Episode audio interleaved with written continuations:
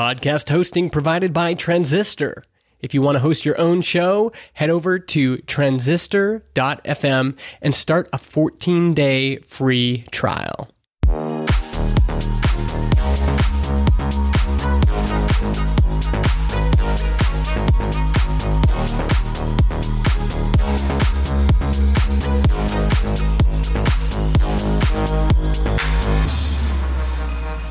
Welcome to Regen E Racing Podcast, episode 18. I'm your host Dino, and this week, no Nath. He is moving from Christchurch to Wanaka, so he won't be joining us. Uh, wish him all the best in his move. If you live overseas, check it out. It's a beautiful place, and um, he'll definitely be missed, but he'll be back on the podcast probably next week after Mexico, so looking forward to that. So, straight into the news. We're going to look at a few different things here, and there's quite quite a bit of news, quite interesting news that um, we'd like to keep you up to date with. First thing, Felipe Nasr to replace Maximilian Gunther at Geox Dragon. This one a little bit surprising, especially after Maximilian did such a great job, and I think Felipe Nasr he he could do a good job for Dragon, but really I, I don't know what's happening with Dragon at the moment. E Racing 365 picked up on this and I've got to really give it to them. E-Racing 365 does get quite a few scoops. Felipe Nasr to replace Maximilian Gunther. Felipe Nasr will make his debut in Mexico City. E-Racing 365 have revealed that, that he will complete the majority of the rest of the season. We will see Maximilian Gunther back in the car because Felipe Nasr does have he does have a clash with an IMSA campaign. So it's looking like the Long Beach street race clashes with the mid-season Rome E Prix. So if Gunther's coming back into the team, that's when we'll see him for the Italian round. Felipe Nasr is 26 years old, and the last time he drove a single seater was at the 2016 Abu Dhabi Grand Prix. This will be interesting to see how he will go, especially against Jose Maria Lopez, which I thought Gunther had the better of. We'll see how that turns out. I'm, I'm not liking this from Dragon. Gutted. Mitch Evans could be driving for Porsche Formula E. So Mitch Evans has been approached by Porsche, and it's believed that he is in the running for that seat. Now, this is also an interesting one because I believe that Jaguar will get to the top a lot faster than a new entrant Porsche, which is why I think personally he should stay. Now, Porsche and Audi, so VW Group having two teams under their banner, not sure about that either, and the viability of that for the VW Group. I think what's missing at the moment in Jaguar is someone to really challenge Evans. At the moment, Piquet not doing the best job. We'll see in Mexico how he goes.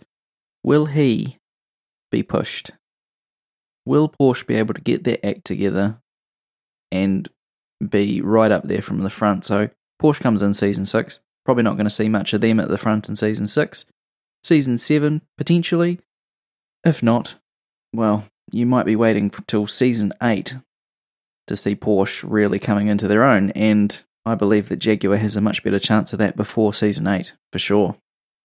Brendan Hartley's been involved in Porsche Formula E development. Again, this one is from eRacing 365, and Brendan Hartley has revealed he is a part of it.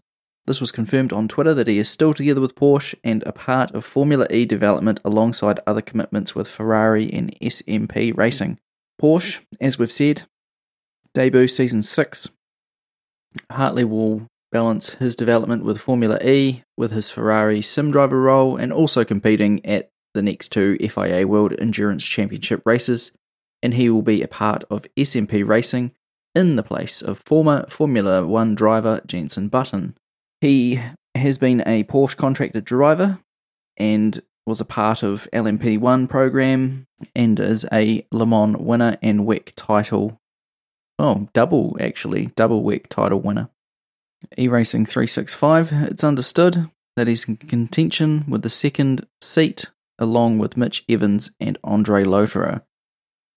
I don't think Andre Lotterer will make the switch. I think him and Jev are perfect and they look like friends, they look happy, they look motivated, and the cheetahs are just so quick. So, not sure about Andre Lotterer in this, but we'll we'll see. A new bit of news out of the Formula E realms, something called Extreme E. So, what is this, you ask? And we are here to tell you all about it. So, the founders of the project are Alejandro Agag and Gil de Ferran. They are going to use a company called Continental for their tyres. So, nice big beefy four wheel drive tyres and a bit of a different race format. It's going to be knockouts. It'll use a traditional round robin format with two groups of six teams, with the top four progressing, and then there is a knockout stage. Each driver going head to head to earn a place in the final.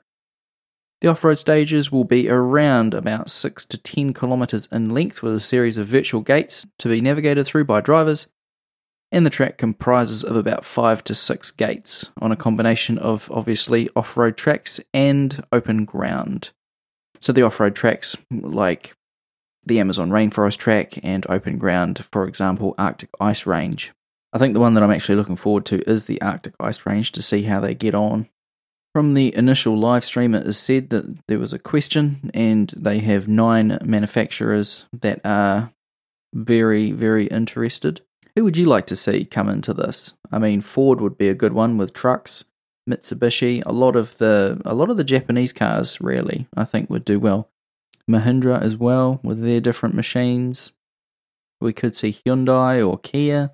So Alejandro Agag said that there would be a stock chassis for this if there was a a non-manufacturer to want to race. So that's all good as well.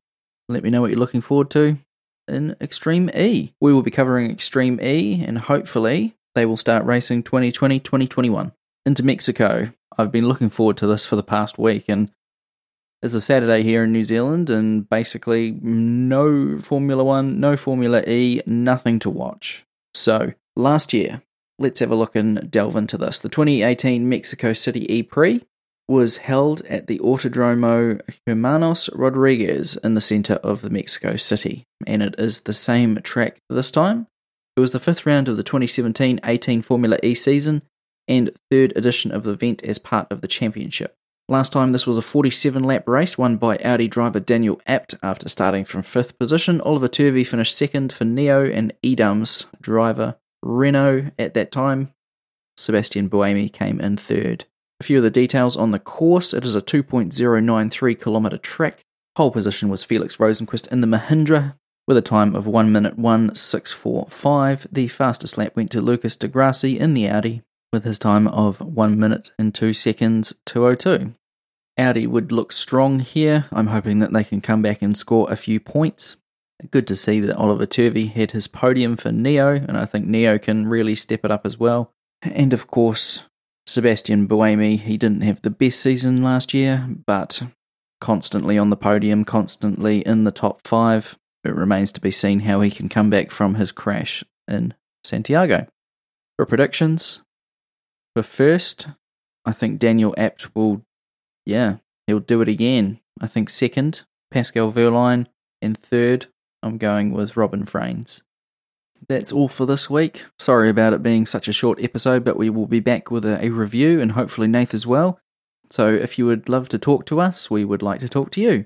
Hello at regenracingpodcast.com. We can be found on Facebook, Twitter, Instagram, and at regenracingpodcast.com. We know it's annoying to leave reviews, but if you could leave us one, we would really appreciate it on Apple Podcasts or Podchaser.